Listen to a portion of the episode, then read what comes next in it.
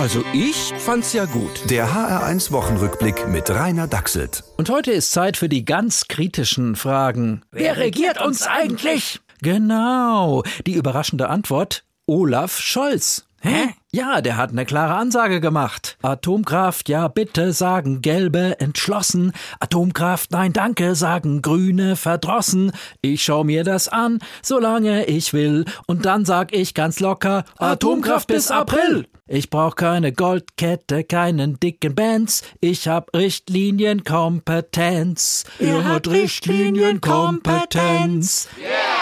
Okay, war ein Versuch, jüngeren Menschen zu erklären, was Olaf Scholz da diese Woche gemacht hat. Auch für Eltern ist es übrigens leicht erklärt. Wenn die Kinder sich rumstreiten, dann grinsen wir zuerst schlumpfig. Und wenn sie uns dann fragen, wer recht hat, schicken wir alle ohne Abendessen ins Bett. Das ist Richtlinienkompetenz. Och, Menno. Ja, ja, Scholz Führungsstil ist Management by Surprise. Zu Deutsch Autorität als Überraschung. Wenn keiner mit ihm rechnet, hüpft er plötzlich aus einem Versteck und führt. Und dann husch wieder ab ins Versteck. Und die FDP und die Grünen wundern sich. Hä? Was war das?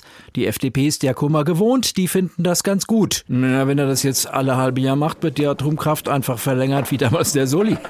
Dann läuft das in 20 Jahren noch. Die Grünen fragen sich allerdings, Wer regiert uns eigentlich? wir dachten, Robert Habeck. Noch frustrierter ist die grüne Jugend. Die dachte, uns regiert Luisa Neubauer. Und außer Klima ist alles andere total unwichtig.